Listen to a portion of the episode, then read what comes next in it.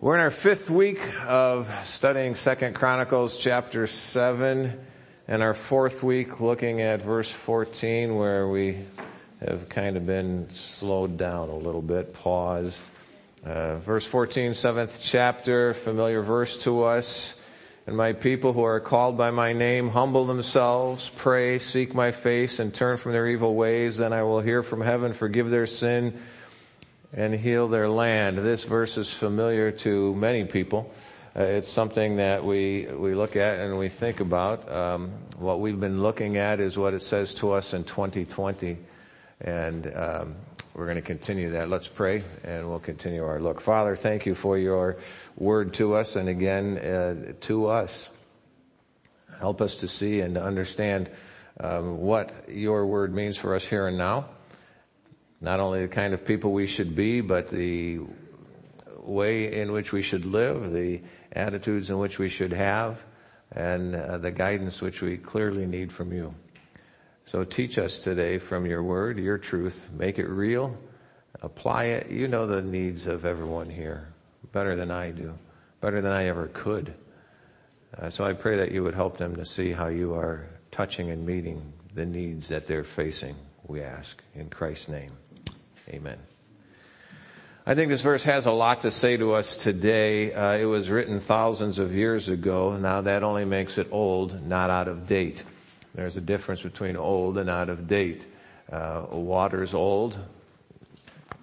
Not really out of date there, is it? It's kind of a handy thing to have around. But, the Word of God, this here, it's an old verse, but it's certainly not out of date. The verse was written to give direction to God's people. You see there, he says, of my people. That's what he's talking about here. Originally, that meant to Israel, the nation that was known as God's people. And originally that's who this is addressed to. Today, and I believe it applies to all those with a relationship with God in any nation, no matter what nation they are, because when we come into a relationship with God through faith in Christ, we are God's people. It says that when we come to God through Christ, we are adopted as sons. We are part of his family. So when he's talking about my people, I think it applies to us just as much as it did to Israel. Now, in a different context, certainly, but the reality of what he is saying applies to us just as much. Now, we do need to exercise caution here, because God is not looking for a more religious country. You need to understand that. Israel was a country, as well as a race, a group of people. But God doesn't want a more religious country. What he wants is a more holy, a more serious, a more committed people. That is really what God is looking for. Now, people who put him first, that's what he's looking for. People who put him first and who are actively living for him. Not in word only, but also in how they behave, how they live out their everyday life. People whose commitment to him affects and directs that daily living. This is what God's looking for. People who are so committed to him that it's going to affect their daily living, it's going to direct their daily living. People who stand out for him, first of all, by the way they live. This is what he's talking to when he's talking about my people here. And when God's people begin to live more and more like God's people, it will result in a better country. But that's not the goal. The goal is not a better country. The goal is more godly people. Let me put this two ways. The goal is his people being more godly, which will resort in more godly people, an increased number of godly people. And as that happens, a country will change, a nation will change, a nation will turn around.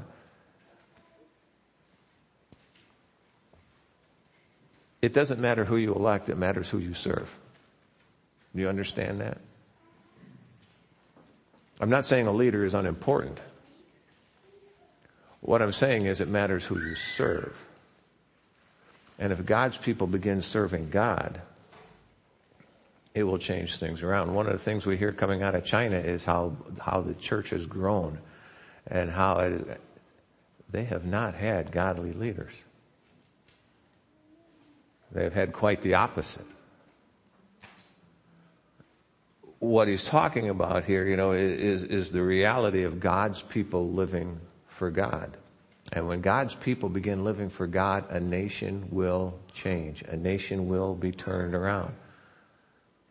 We can lament and say, people used to refer to the United States as a Christian nation, and you can debate whether it is or isn't now. The reality is, if God's people who are called by His name will humble themselves, pray, seek His face, and turn from their wicked way, it will turn this nation around. That's just a reality of life. We're called to live for God. And by living, by living God's standards, not living acceptable practices of the masses. It's not living by what everyone else. It really doesn't matter what other people are doing, or how many other people are doing something. Your parents were right. It doesn't matter what so-and-so is doing. You're called to be this. And that's exactly what he's telling us here. It doesn't matter how many other people are doing something. We are called to be God's people. We are called to be His people. If my people, he says. We're called to turn. And turning, that's a complete change of direction away from sin and instead facing toward God. It's an about face in military language. That you make that turn and you turn and you are facing a total different direction. You are living in a total different way. You pursue your relationship with God. You seek His face. 2 weeks ago we talked about that. If they seek my face, turn from what? Most translations here have wicked ways. The word is most often translated evil. In the King James Version, 442 times that word is translated evil. It's translated wicked 25 times, wickedness 59 times. What's the point here? Well, for us, I don't know. Sometimes I think wickedness seems to come across stronger, maybe more descriptive than evil. And I think we might be misled. I think evil's a good choice because I think evil is anything that's opposed to God. Anything that is opposed to God. Opposed to His Word, His being, His attributes. Anything opposed to God is evil. It doesn't have to be this big, horrible thing. We need to get a hold of that. It doesn't have to be a big, horrible thing. Little things that go against God are equally as horrible. We may not be as horrified by them. But that doesn't change the reality, that it's sin against God. Anything that goes against God, that's opposed to God in any way, is evil. You can't excuse it. You shouldn't accept it. You certainly shouldn't live it. You certainly shouldn't be living those things that go against what God says. This verse here in 2 Chronicles, it's a great verse to explain repentance. Turning from evil ways and turning to God in practice, in our living, in our motivating allegiances. Those things which prompt the actions in which we do. From the way you drive a car, all the way to the way you talk to your coworkers, to your neighbors, to your family. What is it that's motivating those things? It's evil. When he talks about turning from evil, it's evil as defined and measured by God, not by society, not by a culture, not by man, but by God. Evil as defined by God. You see, repentance, it affects our head, it transforms our heart, and it works out in our living.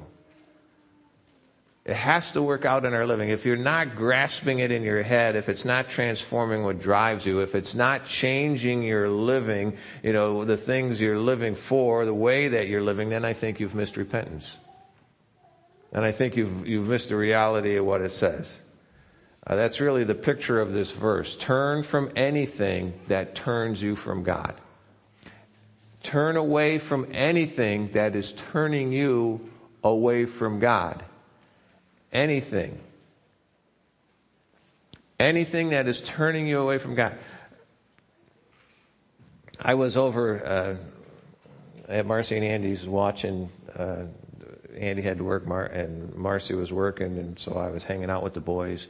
And one of my favorite things that happened that day, Michael and Luke went out with their friends, and so just Ryan and I were in the house. He went up to his room, and he got out this huge thing of Legos. And he asked me if I'd bring it downstairs. I brought it downstairs and set it in the playroom there. And I was sitting at the kitchen table reading that Meek and Lowly? Gentle and Lowly. Reading that part of that Gentle and Lowly. And I was sitting at the table reading that. And then I noticed Ryan's in the other room singing while he's building his Legos. You know, and he's singing, and I thought, what a great thing. I remember when, you know, just those songs that come to mind when you're doing other things. And I remember when God really got my attention with that. You know, I was at Moody Bible Institute. I was a student there. I was walking through that. They had tunnels. They still do. They have tunnels that connect their buildings, because there's nothing like walking between those buildings on a winter day, you know, with the wind whipping through Chicago, and your coat's not with you, but somewhere else, you know. So they have tunnels that connect all these buildings. And I was walking down this tunnel, and I'm kind of humming a song to myself. And then it just kind of, you know, it's like God tapped me on the shoulder. What are you humming? I was humming a Led Zeppelin song. Okay, if you're not familiar with Led Zeppelin, don't go and look it up. Just please don't do that. They have some of the filthiest lyrics. You know, the things their songs are about. Some of the filthiest lyrics, and I thought, Lord. Well, you see, because that's what I was listening to as I was listening to, you know, the popular radio stations as I was going back and forth, you know, to Moody every day. And then it was like, you know, the Lord just told me, here's something you need to change, buddy, because it's turning you. If this is what you're thinking about in other times, it's turning you away from me. At that point, I had found, well, contemporary Christian music wasn't real exciting at that time.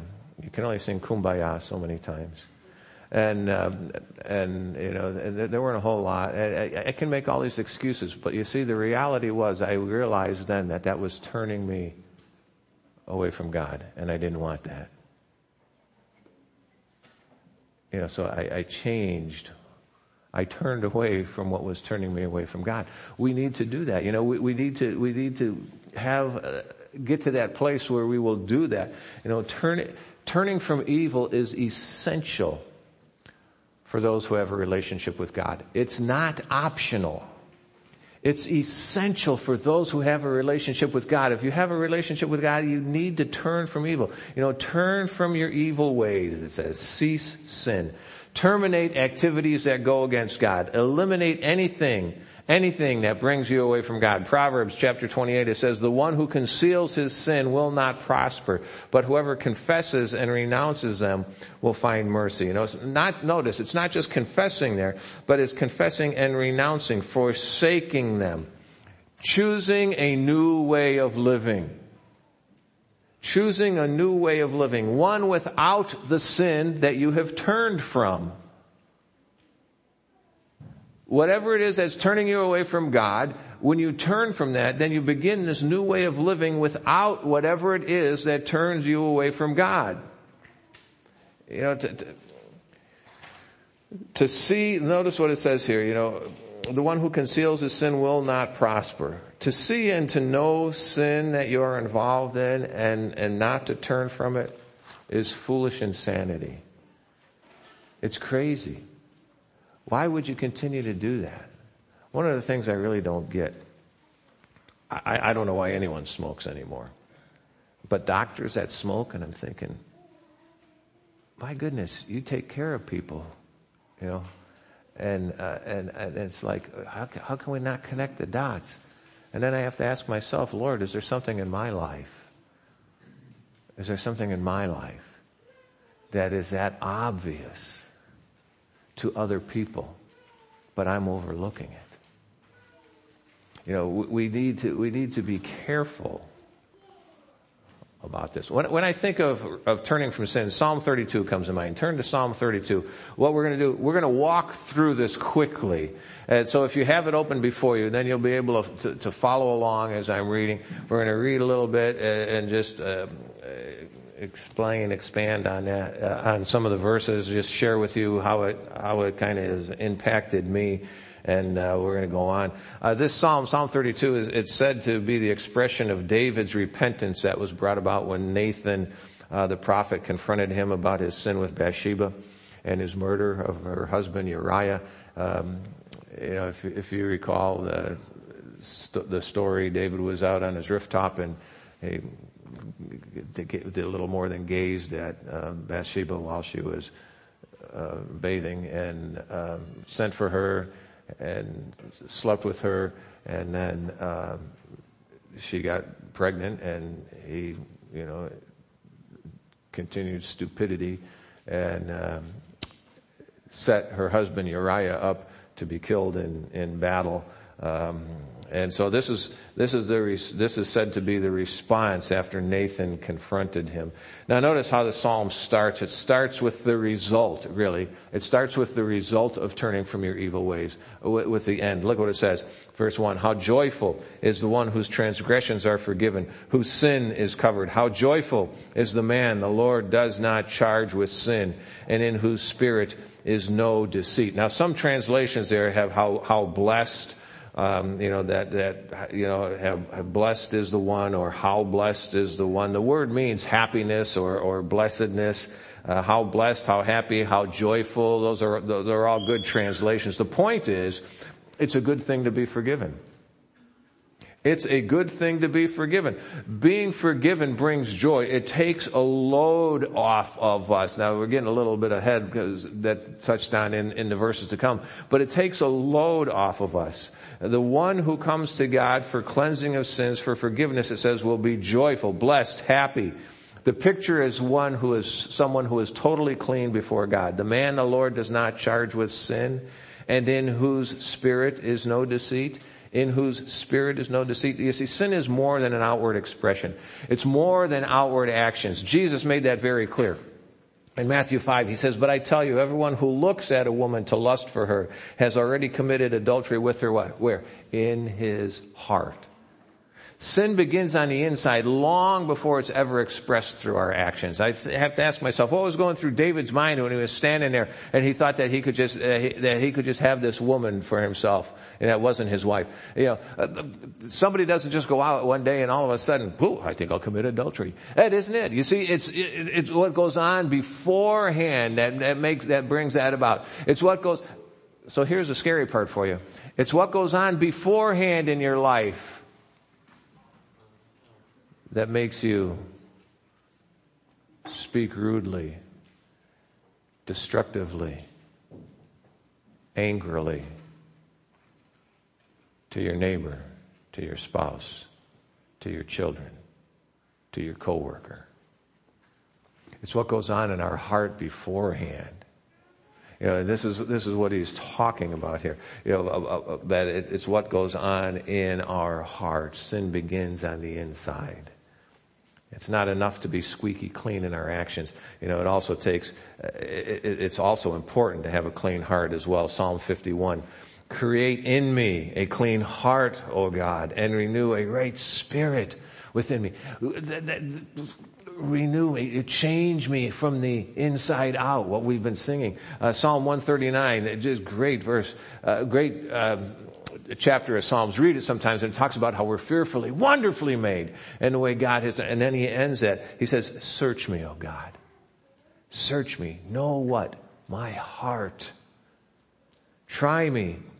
Know my thoughts. See if there is any wicked way in me.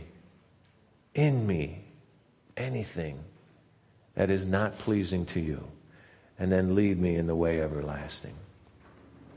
In Psalm 32 here, he says, in whose spirit is no deceit. It means no known sin, no known attitudes, no known motives, no desire, nothing that has not been brought under the cleansing power and the sacrifice of Jesus Christ.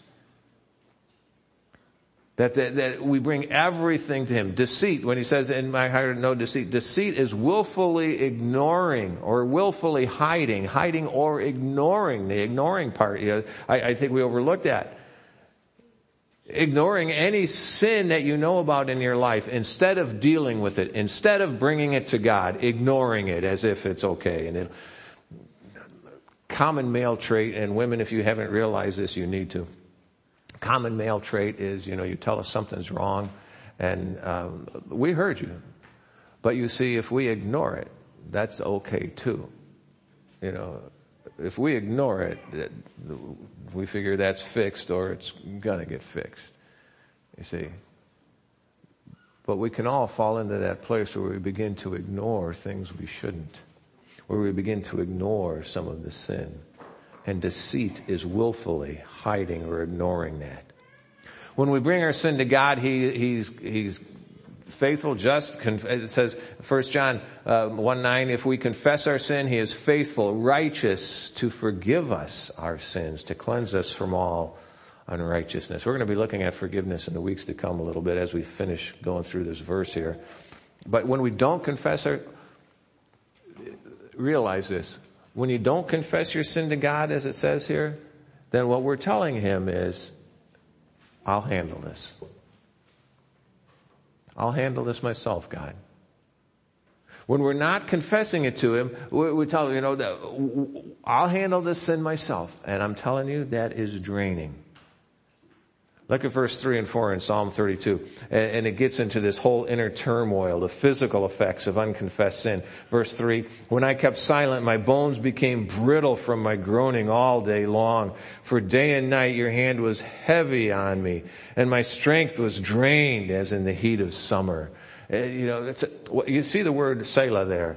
And, it's not just a musical group. It's a musical term. And, they feel it means that it's kind of a pause or a rest. And I every time I come to that, I just kind of I think of a pause or a rest, reflect on what was just said.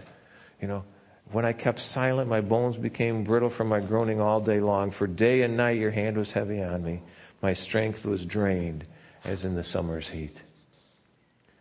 Do you realize what physical toll sin takes on people and hiding sin? People get ulcers, headaches, depression, all other problems caused by the tension of trying to bear the burden of our sin. When we were living in Chicago, we had a young man in our church who was a very good baseball player. And he was drafted and was in the minor leagues for a while, but at any rate, when he just got old enough to drive, he got his license and he had his dad's car. Now, with his dad's permission, he didn't sneak the car out or anything. His dad was at work and, let him use the car. He put a little dent in his dad's car, and it went from the front bumper all the way down the side to the back bumper. He was shook about it. He was nervous. I mean, to the point he gets out a rubber mallet and trying to bang out this dent, and that goes from bumper to bumper and stuff. And it just wasn't going to happen. I mean, he was so shook about the whole thing. He had to go to his baseball game that night before his dad came home from work. So he didn't get a chance to settle it with his dad. Well, he's pitching in the game, and as he's pitching in the game, and then his dad shows up at the game. And, then he sees that what's going on, and he's throwing a pitch, and as he throws the pitch, his back locked up. He can't even straighten up. And so they take him to the ER, bent over like this, even at the emergency room, as they were trying to get this, relieve this stuff. And no matter what they were doing, it didn't seem that they could, it just wasn't relieving and couldn't straighten up. And then, his dad was there, so he's talking to his dad and telling his dad about the accident and what happened and stuff. And his dad said, It was an accident, man. You know, Jack, it was an accident. Don't worry about it. His back started to ease up. And he was able, you know, to then straighten up. You know, but that tension, all of that, just that anticipation until he could get things right with his father. It's draining to bear your own sin. It takes a toll. Verse 4 says, my strength was drained as in summer's heat. The hottest place I've ever been, when I was a student at Moody, I worked at Sippy Metals. Sippy, I told you about this place before. They took in scrap, precious and semi-precious metals is all they dealt in. And, you know, brass, bronze, and then all the way through gold, platinum, all this other stuff. And so the one in the precious metals section, we used to burn computer parts. And you get the gold off of them, and you burn these semi-loads of computer parts, and you get this. Anyway, they have that's in there. That's the precious metals. They had the crucible rooms, and a crucible room was it could be like maybe half the size of this platform area, but not a real high ceiling. And they would melt things down, for gold. Gold melts at, 1,968 degrees.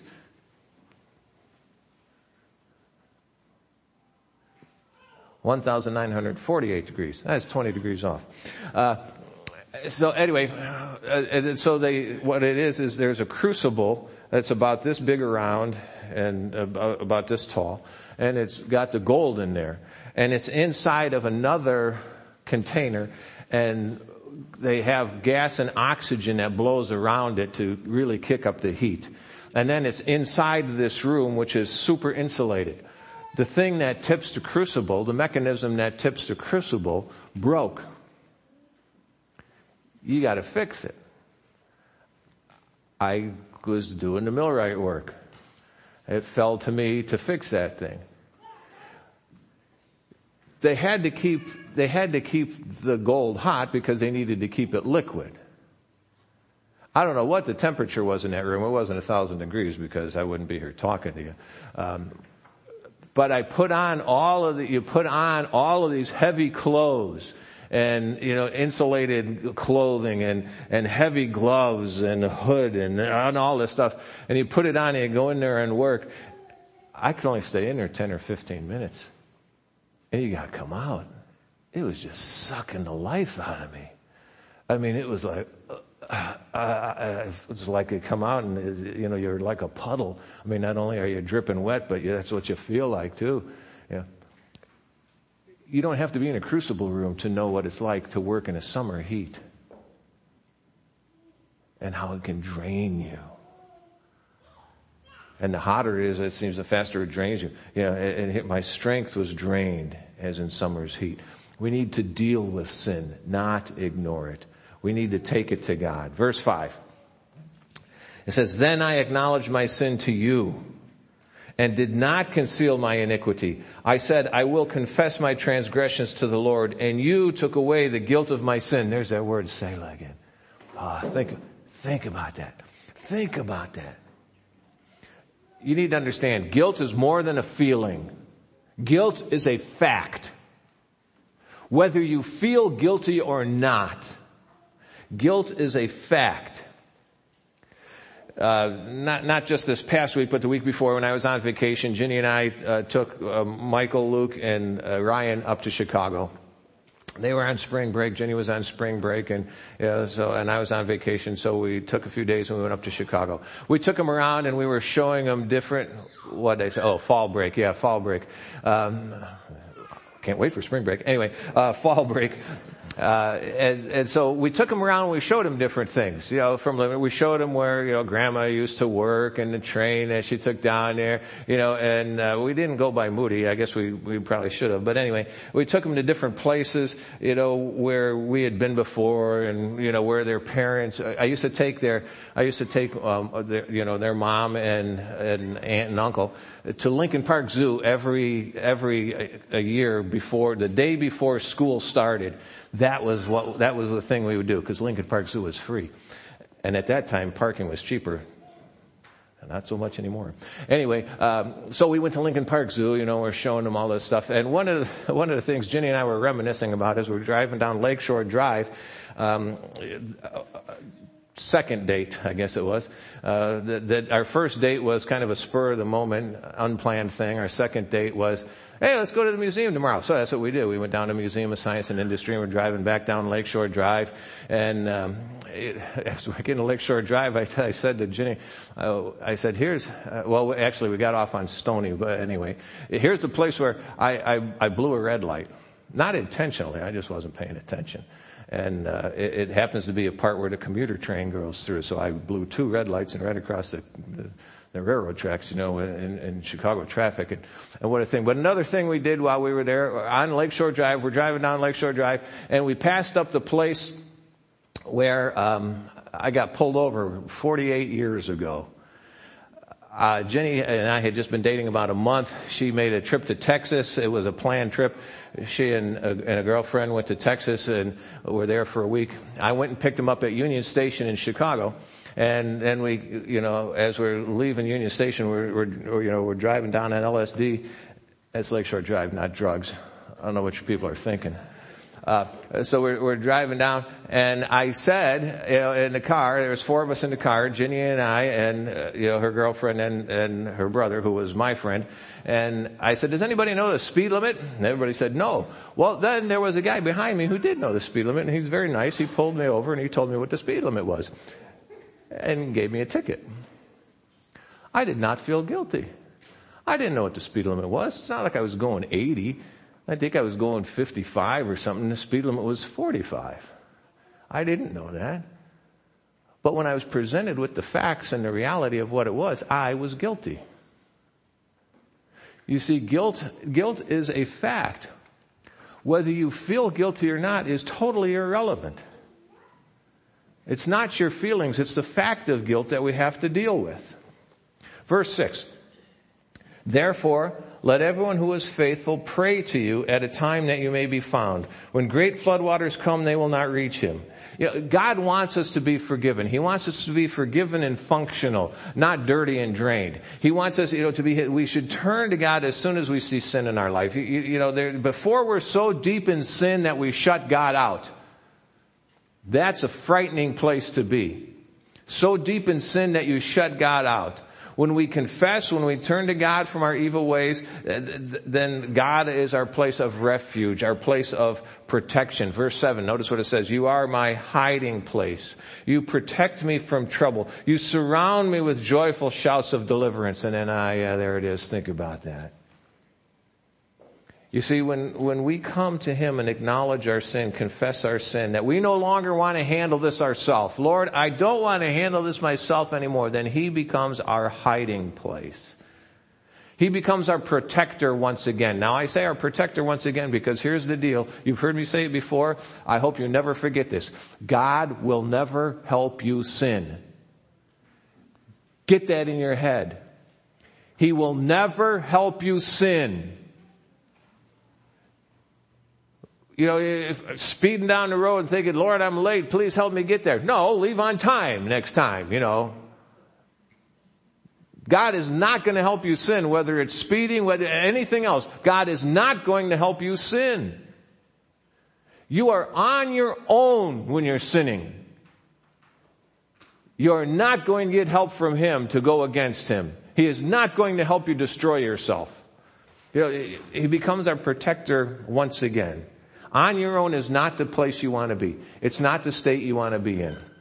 Look at verse 8 and 9. It seems like God's reply, maybe some of what David learned, going through all of this. Verse 8, I will instruct you and show you the way to go.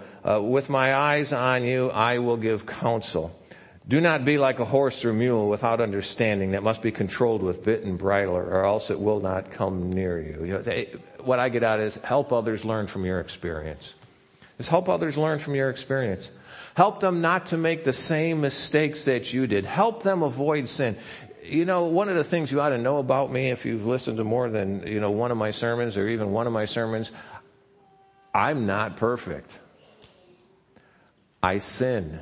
I don't want to, but I do. I have, and sometimes I do.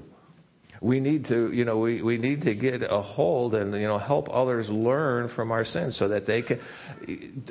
I hope you don't have to make the same mistakes I did. I hope my grandkids don't. I hope my children don't have to make the same mistakes I did. Help them avoid sin. He says, don't be like the horse and the mule. They have to be guided by very uncomfortable things to make them turn a bit and bridle. Just take, if I think there's still pencils in the pens. No? Oh, okay. Well, some of you have a pen. Just take it. Shove it back in here just as far as you can. You see? And then you just, there's the bit and bridle for you. It's an uncomfortable means, Don't be like that, it says. Don't be like that. Don't fight against God. Why would you do that? Don't force him to use uncomfortable means to get your attention. He says, many pains, verse 10, many pains come to the wicked. The longer you wait, the more you're going to have to bear yourself. The more it's going to take you to clean it up. When we ignore sin, we only make it worse. We only add to the problem. Stands in stark contrast to the rest of verse 10 and 11. Many pains come to the wicked, but the one who trusts in the Lord will have faithful love surrounding him. Be glad in the Lord and rejoice, you righteous ones. Shout for joy, all you upright in heart. See, give yourself to God. Give yourself to God. Come to him with your sin. Come to him with your sin, and the Lord's, it says, faithful or unfailing love will surround the one who trusted him. Throughout the book of Psalms, that phrase there is used of God's unconditional love, God's covenantal love, surrounding you, protecting you, guiding you, because he is God. That's the picture there, because he is God. Humble yourself, praying, seeking God's face, turning from your evil ways. Each part of the process of biblical repentance, of biblical repenting. We take our sin to God. That's confession. We turn from our evil ways. There's repentance. Not hiding anything except his face, honesty. And then he tells us, then the guilt, the fact of that sin, the guilt is gone, removed by God. That's forgiveness. God says when we humble ourselves, pray, seek his face, and turn from our wicked ways, then he will forgive and heal. We're going to get into that a little bit more next week. Maybe God's been bringing something to your attention on all of this, through all of this, something that you need to deal with. Maybe that you need to confess, that you need to turn from. We're going to bring this to a conclusion by singing a song that's a prayer together. Change my heart, O God. It's not just a song, it's a prayer. As the music team leads us in this, change my heart, O God, sing it. Sing it as your prayer to God. Not just as a song we sing, but your prayer to him to change you and make you more the person he wants you to be.